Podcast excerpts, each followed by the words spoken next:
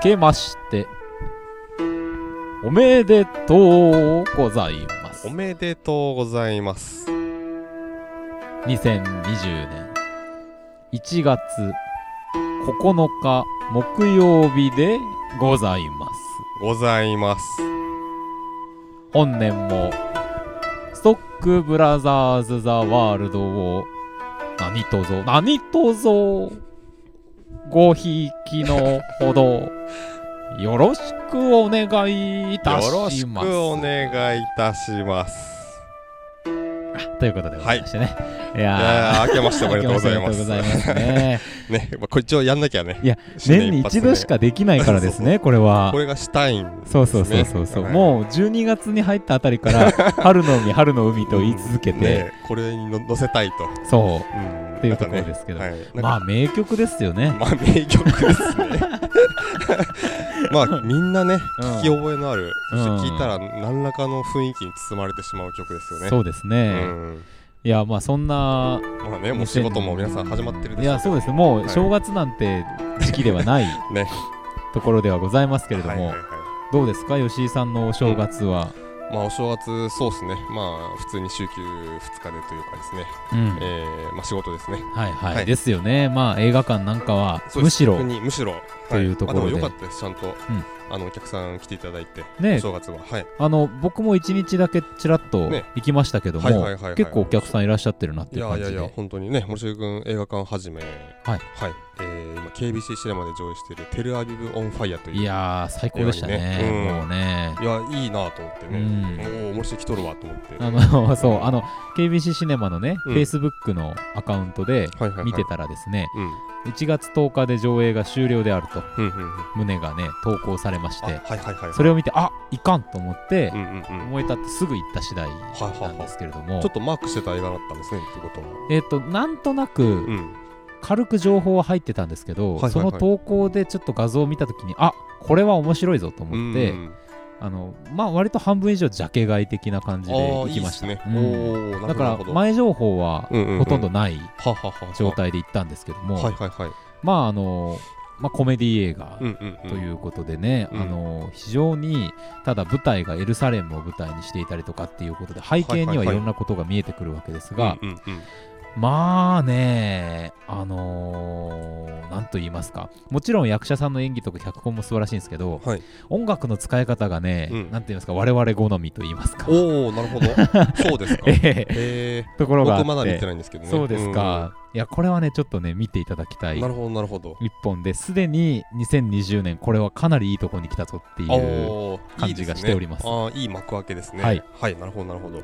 まあというとこですけれどもね、うんうんうん。まあまあ2020年も、えー、何ですか、うん。あの健康にね、まずはね。えー留意してやっていきたいですし、はい。あのーまあ、この番組でも映画、うん。それからドラマ、うん。えーゲーム。ゲーム、はい。まあ、そしてうん。ちょっとの英語と健康についてということで、はい。あの縦横無尽にね、うん。やっていきたいというふうに思います。はい。で、ポッドキャストでの放送が2回目とうん。いうことになっておりますので、はい。あのーお聞きの皆さん、ひょっとしたら、うん。まだ我々のこのペースにうまくなじめないっていう方もいらっしゃるかもしれませんが、はい。まあそんな方はぜひね、あのメールでご参加いただくっていうような形が、ね。あのーいいんじゃないかな。はい。あのー切にはい、定期的にねこれはい。あのーお伝えしてますけどもはい。切にメールを欲しておりますね。そうです、あの、はい。もうですね、小躍りして喜びますから、はい。メールいただくとですね、本当に、まあ、あの、ストックブラザーズ9、うん。数字の9、アットマーク Gmail.com ということでね、はい。やっておりますんで、ぜひ。もう何でも結構なのではい。よはい。ろしくお願いします。ということで、まあ、一発目、はい。参りましょうか。はい。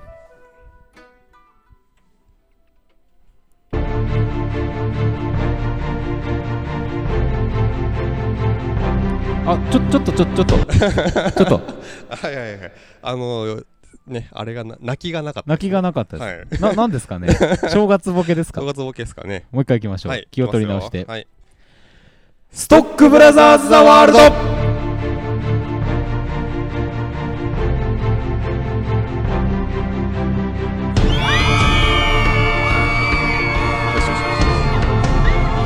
や、これですよ。これですね。はいはいはいはい。はい、ということでございまして、気を、あのーまあ、改めまして、はいはい、えー皆さん明けましておめでとうございます。おめでとうございます、えー1月9日木曜日夜まあはあねになってまいりましたけれどもね。本当にまああの10時ですね。はい、はい、カルチャーキュレーションダバなしプログラム、うん。ストックブラザーズ・ザ・ワールドで、はい。えーお相手はストックブラザーズブラザーは森重裕介とブラザー2吉井陸斗です。よろしくお願いします。いします。いや今なぜね時間を迷ったかというとね、うん。あの1月からそういえば新しいクールに入ってるんですよ我々。ああ我々もですか？そう。あなので上映時間ちょっとね、うん。あのー繰り上げで、ああなるほど。えちょっと早い。ー8時半。8時半。あなるほど。に上映をするという形になっております。まああの YouTube なんかではね一種のゴールデンタイム的な言われ方をする時間にあようやく我々も入っていくとなるほど。いうことでございまして、まあ、この NRS ラジオ局ではまあ大体10番組ぐらいの、うん。あのー放送がねやってるわけですけれども、うん。このシーズンからですね10分の番組なんかもちょこちょこ増えてきたりとか、はいろいろなあのバリエーションが出出てきておりますので他の番組も楽しんでいただきたいですし、はい。ストックブラザーズ・ザ・ワールドも変わらずご愛顧の肌と。え ー いうところでしょうかね。よろしくお願い。しますね。はいまあということでね、うん。まあまたこう戻していきたいんですけども。背景の音楽としては、まだねあの曲がいろいろ忙しいですけどね。いやーでもね、うん。まあお正月の話はもういいんですけども、うん。2020年に入って、うん。まあ、ちょっとねし社会情勢的にもいろんなこともあってるし、うんそうですね。で、うん。今年はそのオリンピックがどうだとかって話とかもいろいろありますし、はい。ちょっと気を抜けない1年になりそうですねまたね。そうですね。ううん。んまあ本当にあのね年明けで早速というかはい。もうね大変なことに今世のいや中なってるんで。ーちょっとね、うんこれはまずいだろうっていそうことになってますけど、まあ、うんそのあたりなんかはねまた皆さんいろんなところで情報を得ていただいて、うん。いつもニュースって、うん。吉井さんどこで見てますか？ニュースそうですね。まあやっぱりインターネットですね。なんですかそのなんですか大きいトピックとかははい。大体そのやっぱりあのヤフーはい。まあ一応開いてまあなんていうかなあれはなんなんですかねこうねあそこで話題になってることというか、うん。あそこで打ち出されてることは何なのかっていうのを見に行くというか、だからなんていうかな、あのーあれを一面としてあんまりその信じきってはいないんですけど、まあ大体そのあの政権批判的なニュースとかっていうのは大体すぐ見出しから消えたりするはい。し、うん。だからあんまりあのまあほどほどにっていう感じなんですけど、うんうん。あとはやっぱりツイッターですかね。そうですうん。ね、情報収集というかニュース系は、まあある意味こう多面的にと言いますかうん。いくつかのリソースからうん。インターネットの中からこう移動しながらうん、見ていくような感じですよね。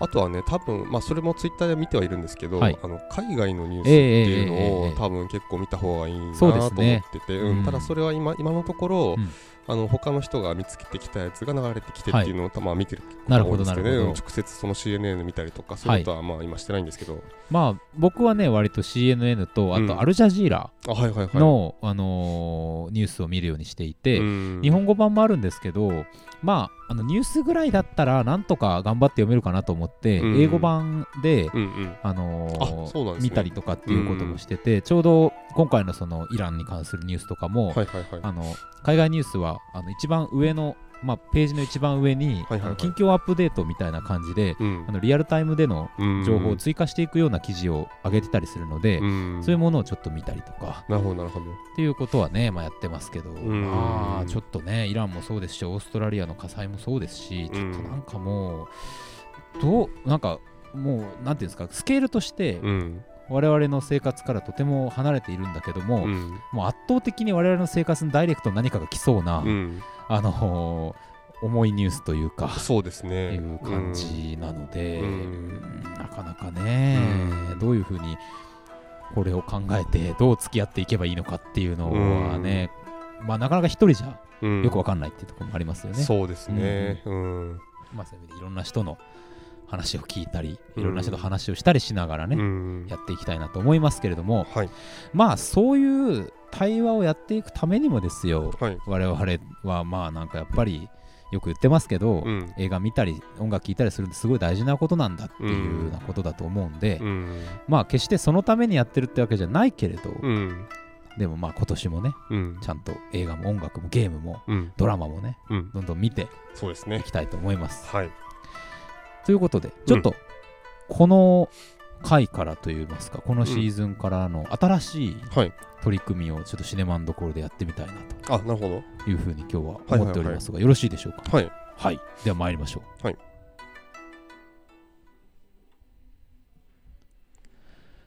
天が呼ぶ、地が呼ぶ、人が呼ぶ。映画を見ろと、人が呼ぶ。聞け、悪人ども。我は正義の役人。シネマンどころ開門。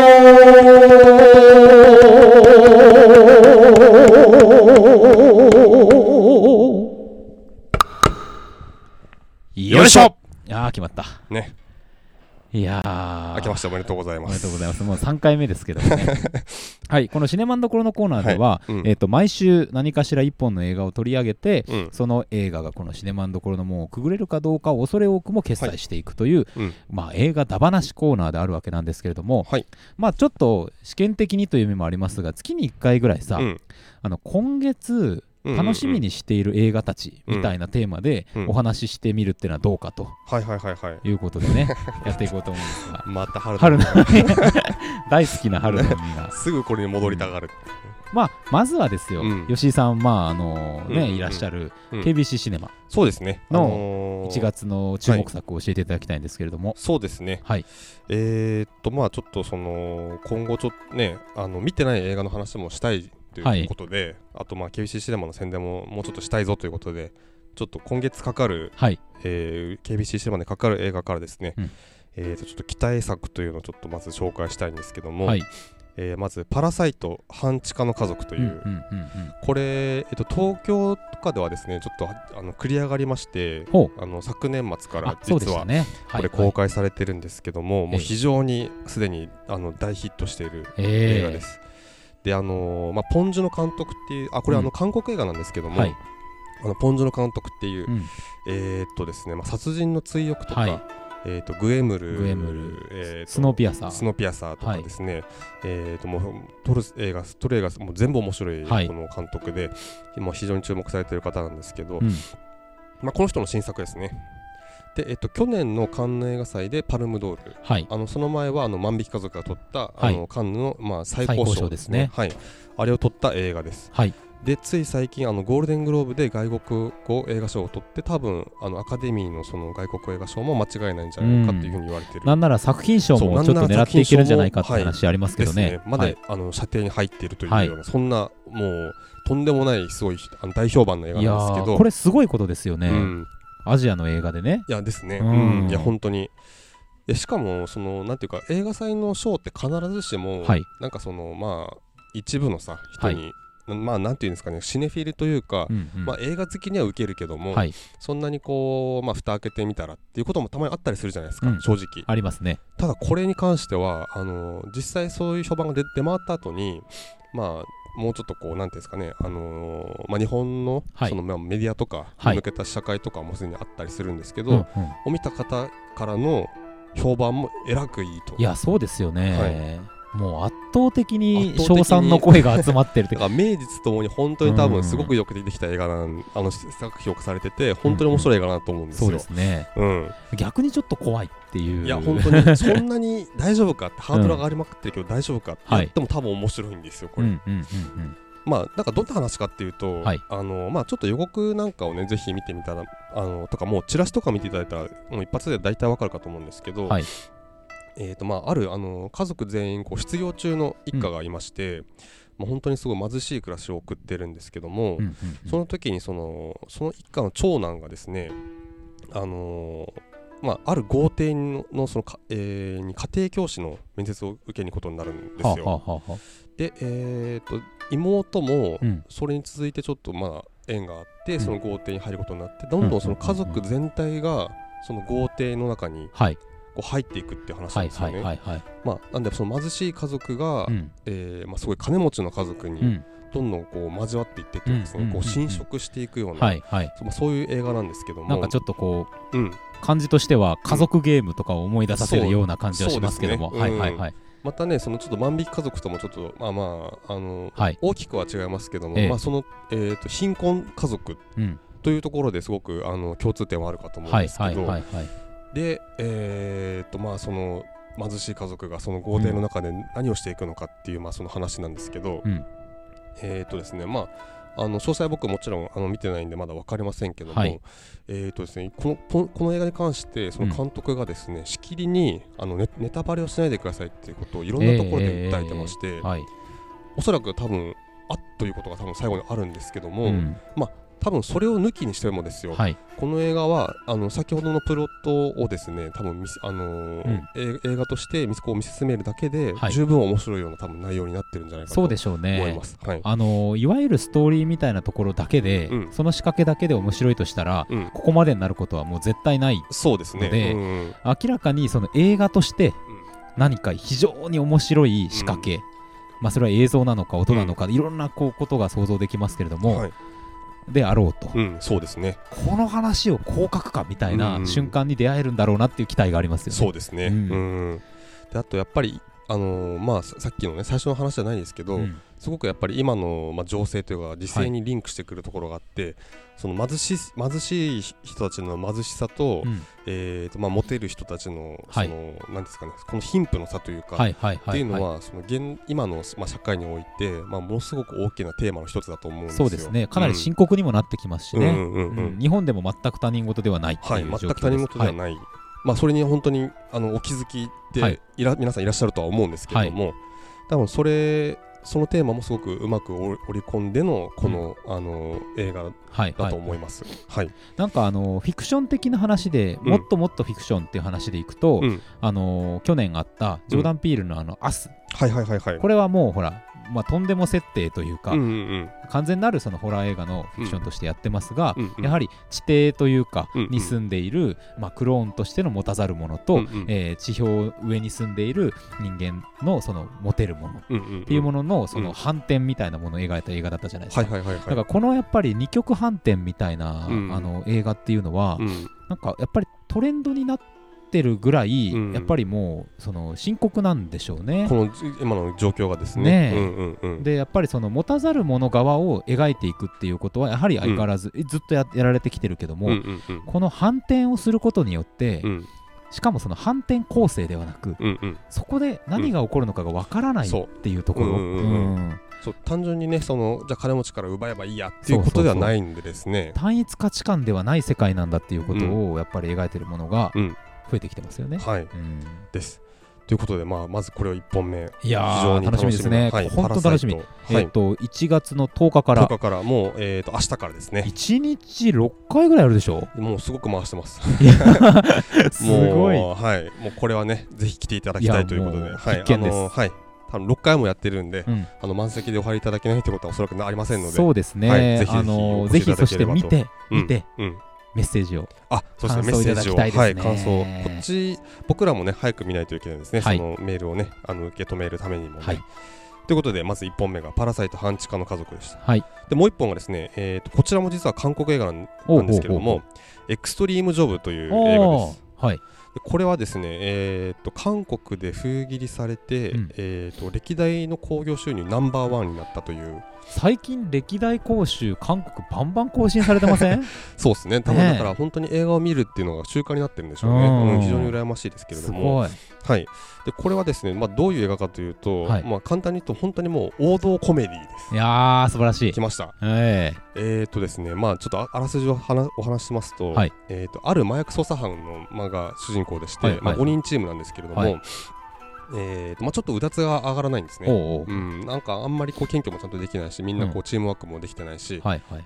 ていうことでちょっとあの格下げされそうになるもう解散しまいみたいなことをこう上司から言われるんですけどほもちょっとこうまあ粘ってですね、い。なんとかこうあの今尻尾をつかみかけたからもうちょっとやらやらせてくれということで、えー、とそのまあ、えー検挙対象と、うんえーおおぼしきですね、あの相手のそのまあ基地というか、はい。まあ、あのスクツの近くにですねあのフライドチキン屋があってほう。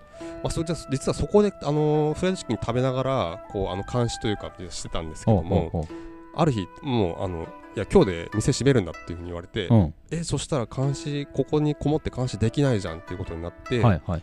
じゃあ俺らが買い取ってここでフライドチキン屋やってでたまにしかもそのスクツからなんか古文が出てきて、はいはい。フライドチキン買っていくんですよ。買ってったりとかあとなんか出前の電話かかってきたりするんでいはいはいじゃあ出前がかかってきたら入れるし、うん。じゃあこのフライドチキン屋俺らでやろうと、うん。いうことでちょっとまあその操作がてらですね。なるほど。フライドチキン屋をやることになるんですけども フライドチキン屋をやったらですね、はい。あの前以上に大繁盛になりまして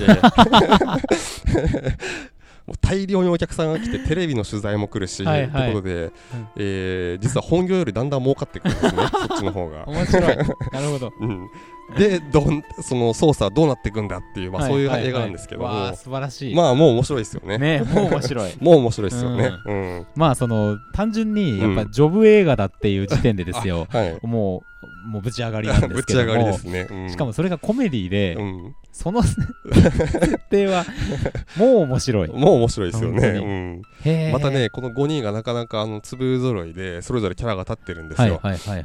その一人ね、すごい、あの、ななんだかな、ちょっとあの韓国ですごいちょっとこう、えーっとですね、カルビ、はいはい。えーっと水牛カルビだったかな、なんかそれの味付けがめちゃくちゃうまいやつがいて、おー。その要領でフライドチキンを作るんですよね。そしたらものすごく美味しいことになったっていうことなんですけども、もう意味がわからん。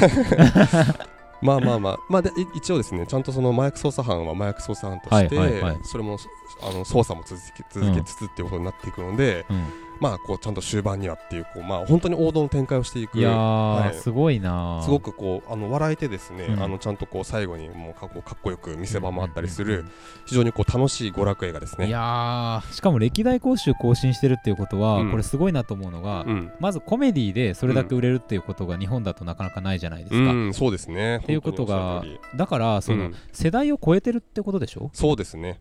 あうん本当にまさにそうなんです。あのー多分結構あの年配の方とかは、はいあのー見覚えのある感じのノリだと思うんですよ。なるほどんとくなるあのー なんかね、あの志村けんとかも顔が浮かぶんじゃないかと思うんですけど、はいはいはいはい。なんかそういうまあギャグは割とこうオーソドックスというかですね、うんうん、オーソドックスだからこそ、うんあの全世代に受けるというかですね、うん、そういう笑いなんですよね。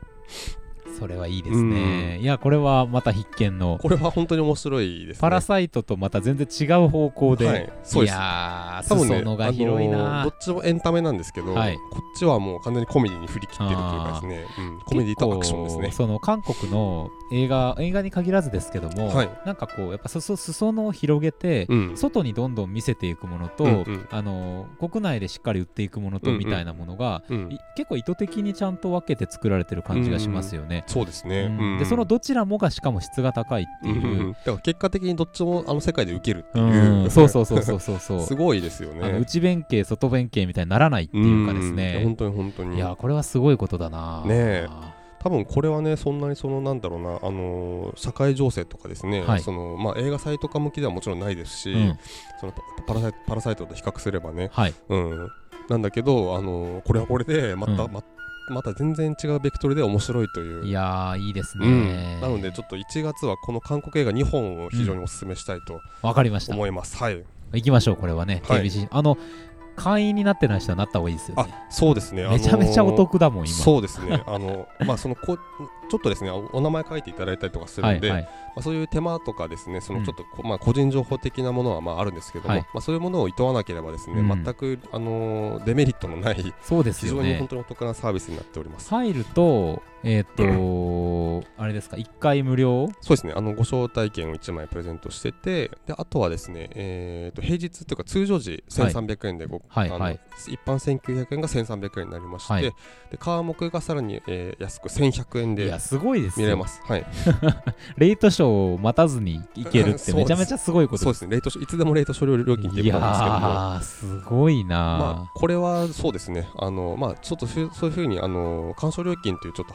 ハードルを下げてですね、うんうん。あのぜひあの見たい映画ももちろん見ていただきたいんですけども、ちょっと気になった映画っていうのも、はい。ちょっとこれで気楽にそうですね。来ていただければっていう。いやほんとほんとあのーついでに安くなったからもう一本見てみようっていうのをぜひしていただきたいなと。それでやっぱそうしないとね、うん。映画館的にも、うん。これで同じ数だったら全然意味がないんで。うそうですね。あの見る見る人増えないと。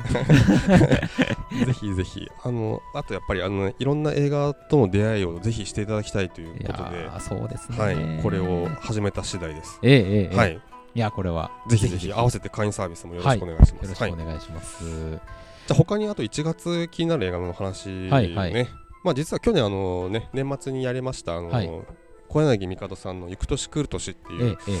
あのまあ、イベントの、まあ、はい。後半ですよね、うん。でそれでいろいろその帝さんにも、うん。えー今年公開の映画で楽しみな映画っていうのを紹介してもらったんですけども、はい。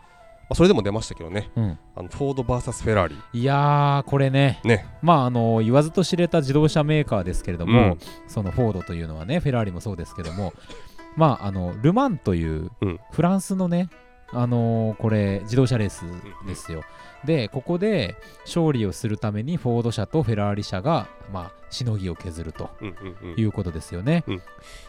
いやーすごいこれがねなそのまあずっとフェラーリが絶対王者で、うん。でフォードはもうなんかちょっと確か予告見てたらなんかこうカチンとくるようななんか確かありましたよね。なんかフォードがもう絶対フェラーリ勝ってやるみたいな。いやそうそう。フォードがあのフェラーリを買収しようとするんですよね。あーあフェラーリがフォード？フォードがあフォードが？うん。うん。あのフォードはやっぱ60年代そうこれ66年とかのレースの話ですけどはいも、やっぱりあの成長の一途をたどっていく、どんどんどんどん上がっていくところなので、うんうん。その中で、まあ、買収しようとするんだけどいやいや、あんななんか芋みたいなとこから買収されとみたいな感じで蹴られちゃう、はいはいはい。なんかそんな感じでしたね。でブチーンってきて。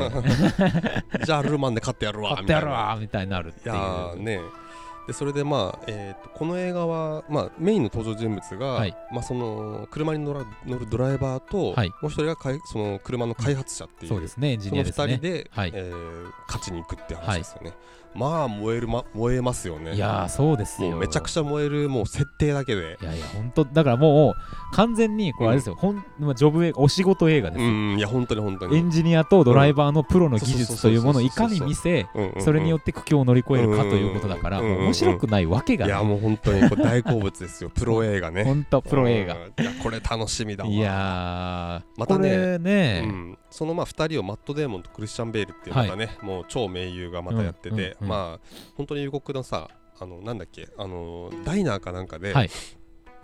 そのまあエンジニアからそのドライバーのね、うん。まあ、エンジニアがマット・デーモンで、うん。ドライバーのクリスチャン・ベールにちょっとルマンであのフェラーリに勝ちに行こうと思ってるんですけどみたいな話して、はい。えどんぐらいえ300年ぐらいかかるのかなみたいな聞いたらそうそうそうえっと2ヶ月ですみたいな感じで おおってかましたね。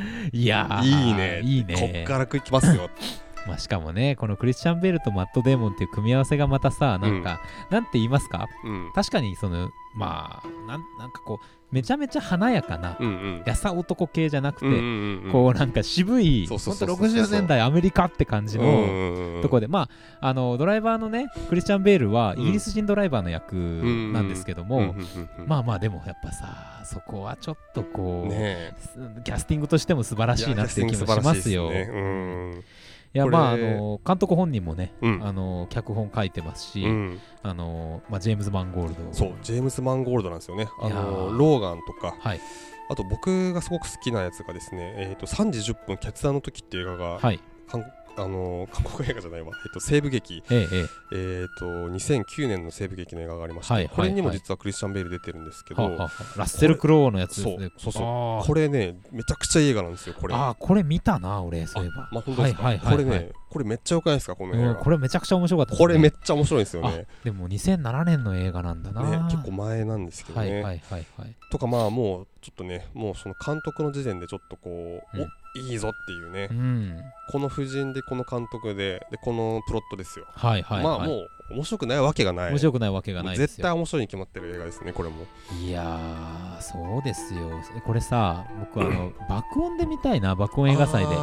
いや本当にあの、うん。爆音映画祭って、あのうんエンジンの音とかも最高じゃないですか。最高ですよ。もうデスプルーフのエンジン音とかもたまんないし いやもうこれ絶対合うなこれはまあまあもちろんやるんじゃないかと思いますけども、うん確かに確かに、いやー見たいな、うん。だからぜひこれはもう映画館でそうっすね。できるだけ音量の大きいとこ行ってうん。見るっていうですね。ことにしましょう、とにかくあのレースシーンもねすっごい迫力あって、多分本当に車走らせて CG とかじゃなくてそうですね。撮ってるんで、そうすごいこう迫力ある映像になってるとまあ、思います。ちょっとお金減る張るけどドルビーとか行ってみましょうかねこれもうはね。全然ね、もうドルビー行っていい案件ですね、これはね。そうですね。ドルビー IMAX ね。ねえそうね。うん、で、IMAX といえばね、ちょっとまた話飛びますけど、はい。あのとうとう、うん IMAX が IMAX レーザーにええ。博多もね、いやー。いよいよですよ。なりましたね。なんかさいやえっとね3月ぐらいにねあなるらしい。まだか。そうそう、はいはい。まだもうちょっと先なんですけど3月ぐらいで1回ちょっと閉めて、はい。そこから2ヶ月ぐらいかな。結構工事期間があるんですけどそうなんだ。がっつりやるらしいですよ、ええ1月あ1月中旬に閉めて3月オープンだったから、なんかそのぐらいでうんうんうんうんや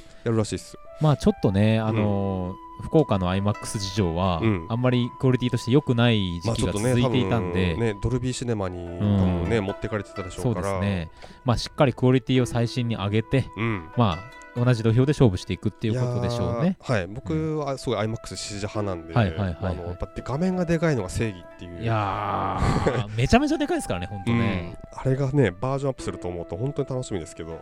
楽しみだな。はい。うんうんということですね。これもえー、と今週末、はい。パラサイトと同じですけども1月10日からです。もう一気見でいいんじゃないですか？君ですね。はい。はい。でもう10日は結構ね、いいですよ。これ、あの、福岡もそうなのかな、もう一個ほら、ティーンスピリット。あですね、はい。あのエル・ファニング主演の。ね。はいえーマックス・ミンゲラ、ミンゲラ、あのほら、イングリッシュ・ペーシェントとかのアンソニー・ミンゲラの子供、息子ですよね。はあなるほど。うん。イングリッシュペーシェントねはいはい。ははははアンソニー・ミンゲラという、もうお亡くなりになってますけども、うんあの監督さん、名名将がいらっしゃって、うんこの方の息子があの俳優とかもしてるんですけど、うん。監督をとしたという形で、なるほど。まあこれは簡単に言うとあれですよね。田舎の女の子がオーディションに、うん。えー挑戦してうん。スターダムに登っていけるのかうんっていう、まあ、そうですね。青春ムービーっていうことで、まあ、去年のアリースター誕生がもうちょっとこう、はい。なんかまああのちょっと昔の時代のうんうん。あれだとしたらもうちょっと現代の、はいなんかそのスターダムへの道みたいな、うんなんかそんな感じの映画っぽいですよね。そうですね、うん。でまあスタッフが結構ララランドのスタッフだっていう話なのが、はあ。若干不安ポイントではあるんですけど、うんそうですね。まあでも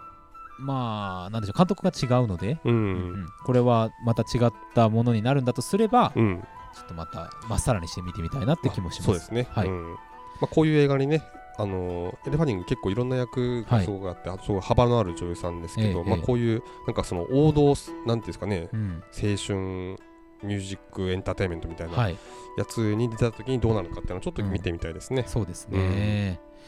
まあまあそれ以外にも結構ちょこちょこありますけども、はい。まあ福岡で上映するしといえばですよ、うん。リリチャード・ジュエルか翌週のそうですね。クリント・イーストウッドの新最新作。まあもうね、もうまあ行くことはもう確定なんですけども、うんまたね、あのー最近イーストウッドがやっているそのまあ再現はい、映画というかですね。いや、ほんと必要にありますね、現実の際。今回はあれでしょ？あの、アトランタオリンピックの時の爆破テロ事件。ねえ、あのーねそれこそイベントの時にさ、三好さんだったっけな、うんあのね言われてましたけど、あの世界丸見えみたい。なのうん超よくできたバージョンみたいな、本当にね、いや、ほんと。まあ、み本当にね、見れば面白いんですよ、今までのやつ全部ねあのハドソン川の奇跡とかもさ、あのどうなるか分かってるんですけど、うん別に。だから、なんとか筋とか、本当は別にね、大して乗れな、まあ分かってるはずなのに、はい。いちいちこう緩急に乗せられてるといやー、いうかねやっぱうまいんですよ。うまいんですよね、やっぱり。うんちょっとなんかそれでいいのかって自分をこう なんかこうね顧みるような気持ちにもなりますけどうね。ん。まあまあまあ、もうイーソットの新作はもう見見ねばならないとそうですねことですね。見ましょう。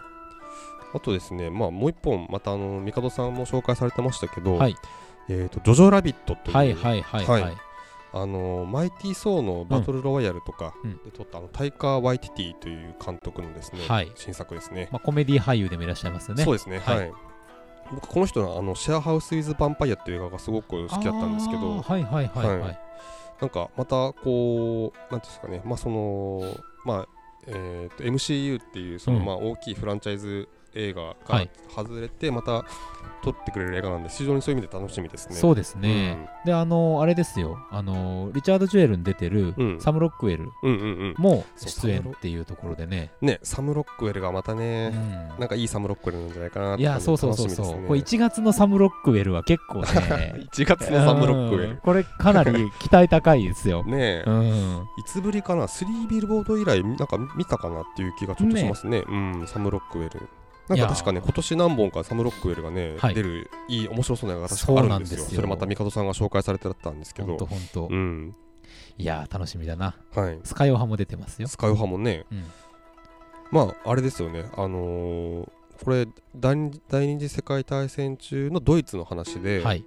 まあ、そこに暮らす10歳の男の子うん。がその空想上の友達のその10歳の子の空想上の友達としてヒトラーが出てくると、そうそう。イマジナリーフレンドですね。イマジナリーフレンドでね。は いまさかのね。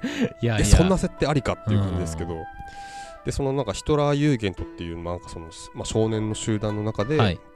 えー、と兵士になる訓練をうん。送ってるというところですよね。そうそうそう。だからまあなんていうんですか。少年たちの、うん。まあボーイスカウト的なうんうん。もののその対戦かドイツのうんうんうん。チームって感じで、うん。でまあまあそこでいろんな多分葛藤とか判断を、うんうん。ヒトラーのイマジナリーフレンドといろいろ話をしていくわけですよね。そこは面白いですよね。ねえ。だからもうまさにその新、えーナチスというかですね、はい。そういうまあもう洗脳がもう十分行き届いている状はい。態っていうところですよね。そう。でまあそのうん。彼のうんうんうん。家に、うん。まあアンネ・フランクよろしくですよ、うん。ユダヤ人の少女がこっそり囲まれていることに気づくと。うん。これどうなるんだと。ねいやどうなんだって話うんめちゃめちゃもう すごい。男の子はね、うん。そこでまあ空想上のヒトラーとうん。の戦いが始まるわけですね、ここからおそらく。いやそしてさ、うよくこの切り口で書こうと思ったよ、ほんねと。これは面白い。や。そしてねやっぱりめちゃくちゃ今に通じる話だなそう、と。そうなんんですよ。これ男の子主人公ですけどこれ大人もやんなきゃいけないことですから、めちゃくちゃね。本当にうん。本当に。いやーなんか、うん。うん、まあそれをおそらくうん。笑いをまじタイカワティのことでしょうから、うん。コメディとしてやってくれるだろうっていうところがね。ちょっとなんかもう技術の高さを感じざるを得ない。に、うん、この味付けできますかっていうねこのテーマを。え楽しみだなー。うん。すごいですよ。今週も来週も。これが10 1月の17日17日もう来週ですね。もう忙しいですよもう。マストがねマストが山ほどありますから、本当に。はその翌週とかはな気になるありますか？い、24だし。24はですねまあその散々もう、はい。あの大きく宣伝されてる映画で言えばキャッツとかですねがあります。まあね。どうなんでしょうね。ちょっとわかんないですけどもね。ああとですねごめんなさい。24日ですよね。はい。えー、とちょっと KBC シネマなんですけどもまた、はい。ちょっとついでにこのこの日あるので、はい。えーとですね、9人の翻訳家とらわれたベストセラーという映画がありまして、はいはいはい。これあのダ・ヴィンチコードの,、はい。えーとまあ、の時にあった実話と言われるもことがですね下敷きになってまして要はもう散々、うん。もうダ・ヴィンチコードシリーズって超大ヒットして、えええもう次どうなんだ次どうなんだっていうふうになった話、まあえはいシリーズじゃないですか、はははそうですね。でそれの最新作のですねまたちょうどあのインフェルノを出版するときに、はい。その違違法的にですね、うん。そのまあ本の内容が流出するのを防止するために、はい。で各国これは翻訳翻訳がその各国いるんですけれども、はいはい。まあ、全世界同時に出版するためにですね、えー、とリリースをその要は原作者の手を離れて、うん。翻訳家が翻訳してる間も、うんうん。まだその言語版も出てないからなるほどなるほど。流出を防がなきゃいけないということでとにかく。ではあ。翻訳家をえーとですねあの人里離れたところに、はい。えーまあ、閉じ込めてですよ、はいはいはい。外部との接触接触も一切禁止して、はい。ここで翻訳してくれっていうのをほうほうほうまあやるんです。ほうほうただある夜、うん。その出版社の社長のところに、うん。えーとまあもう身代金ですよね、あの24時間以内にいくらいくら振り込まないとはい。全部バラすぞと、はい。じゃあ誰がうん。一体流出させたんだっていうような話になるんですけども、はい。まあそのまあこれ自体はね実際あったことじゃないんですけど、うん。うんまあ、その翻訳が閉じ込められたっていうところから多分、はい。ほあのあ発想してこういう映画を作ったと思うんですけど、なるほど。多分これが非常に面白い。いやーそうですね。うん。まあ、これはまあサスペンスというかですね、はい。そういう感じの映画ですね。ううんいいですね。そういうこう心理的なものもねうんうんうんうん。ちょっとこうしっかりと映画として見るっていううんのはまあ去年の年明けで言うとギルティっていうね電話越しで起こる事件をずっとうん。映画として描いていくっていうとても面白い映画ありましたけどもあれねギルティ、うんあれちょっとねやっぱ思い返すとすごい映画だったなと思ってて、うんうん。あのひたすら、えっと、コールセンターコールセンターとい。うか、その電話受ける側うん。の映像しかないんですよね。であの現場でいろいろ起こってることにそこからまあ対あの音声で対応していくんですけど、なんかね今振り返るとうん。いろいろ見た気がしてて、そうなんですよ。現場にあったことをね、う。んうん。多分もう一回見ても、うん。そんな映像一個も映ってないのにね。我々は見た気になってるんですよ、すごいあのずっと密室の中で、うん。その電話を受ける男のまあ苦悩というかですね、判断に追われているところとかを、うん。しか見てないはずなのに、なんかすっごいねあその頭の中のイメージはもっと広がってるんですいよ。っていうのを気づくとやっぱりすごい映画だったなと思います、すごい映画だったし、うん。やっぱり我々はそうやっていろんな情報を保管しているから、うん自分がね、うんうんうん。あのこうだと思っている情報だったりとかっていうのもうん。相当自分のバイアスかけてるよっていう意味だと思うんですそうでよね。すね、うんうん。うん、まさにそれをね、あのー突きつけてくる映画でもありましたもんね。う本当に本当に。あ違ったのかっていそうそうそうそうそうそう思い込んでた。いやーあれは手だれ映画でしたよね。あれは手だれ映画でしたね、本当に、うん、本当に。面白かったですね。面白かった。うん、まあそしてね24日は、うん、あのー諏訪信彦さんはい。の「風の電話。はいはいはいはい。」ねあの諏訪さん割とこうなんていうんですか僕の印象では、うん、漂う空気みたいに漂っていくカメラワークみたいなものっていうか、淡々としてる絵をずっと撮りながら、その中に、うん、その登場人物の感情の機微みたいなものをうん、うん、こう掘り出していくってイメージがあるんですすけど、はい。あの今回あの元浦セリナ。はいはいはい。元浦セリナですよ、ね、もう今、飛ぶ鳥を落とす勢いのというかですね。まあ帝さんも絶賛の元浦セリナですけども、うんと、まあ、西島秀俊三浦友和西田敏行という、まあうん。周りをですよ実力派がしっかり固めて、うん、ねえあの渡辺真紀子さんとかも出てますから、はいはいはい。インディペンデントな映画の中での一つのまあね、うん。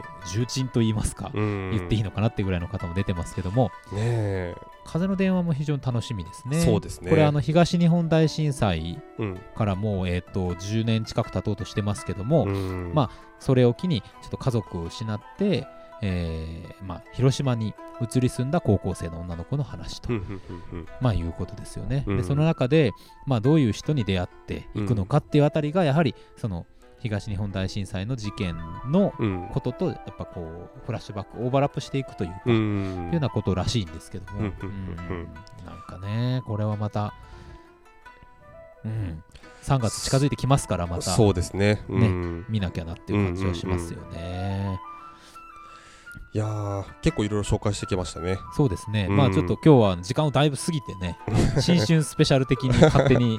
最初に予告しとけよみたいな感じでやってますけ結果ねれどもね。結果結果スペシャルになりましたけどね。いやそうなまだねいろいろいろいろあるんですよ。そういろいろもうねもういろいろあるあるんですよ。あるんですよサイバーゴーストセキュリティとかね あの、まあそうですね。うんあそうそうそれもあれし、まああとあれねあのなんかバッドボーイの新作とかですね。バッドボーイの新作もありますよどうなんだろうなっていうのも一応含めて。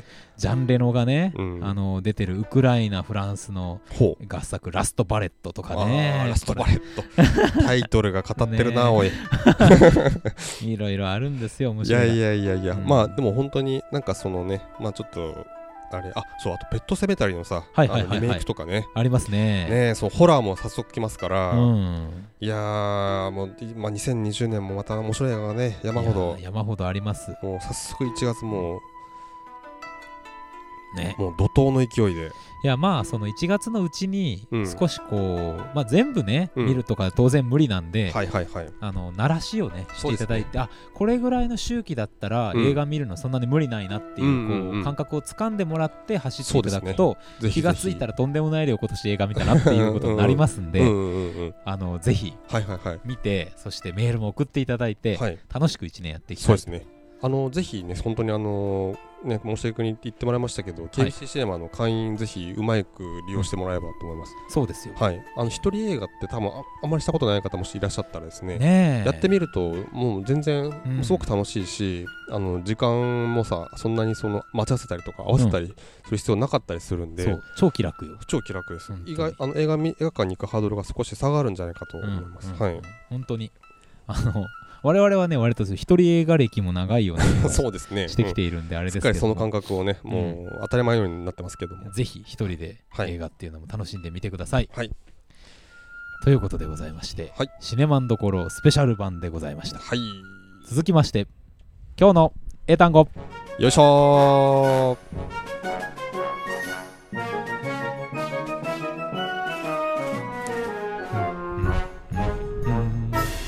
今日の英単語、い。このコーナーではですね、えーネット上にゴロゴロ落ちている英単語を丁寧に一つ一つ拾い集めてはみんなで学ぼう、うん。そんなコーナーでございます。はい。さあ、今日の英単語こちらでございます。はい、新春一発目。はい。いきますなんよ。だなんだ？Weave。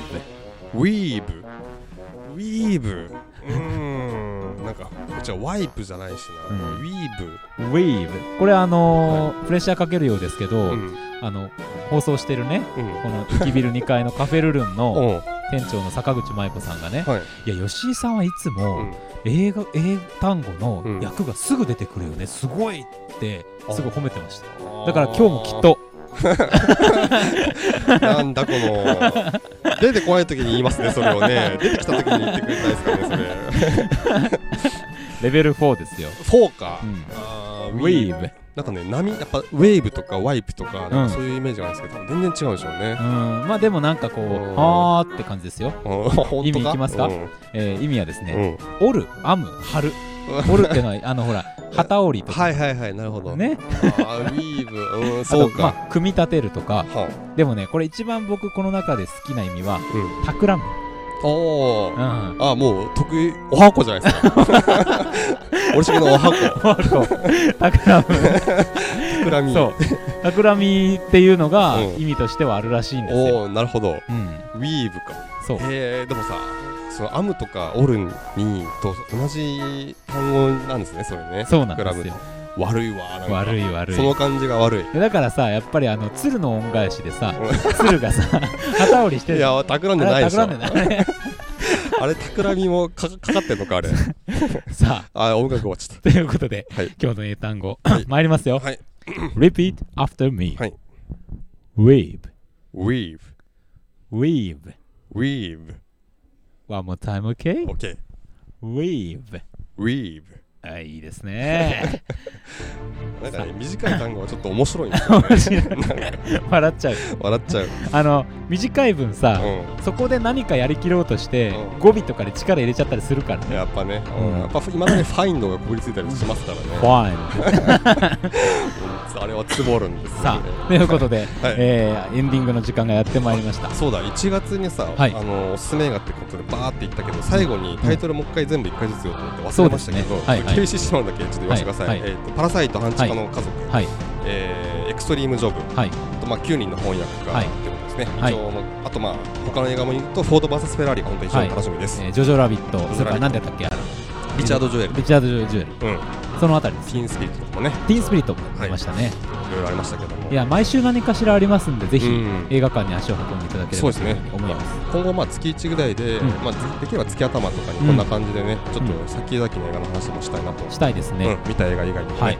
まあ来週からはまた1作品ずつの30分構成ではい。行っていきますんで、はい。ぜひまた聞いていただければと思います、はい。それでは皆さん、はい。さようなら。さよなら。また来週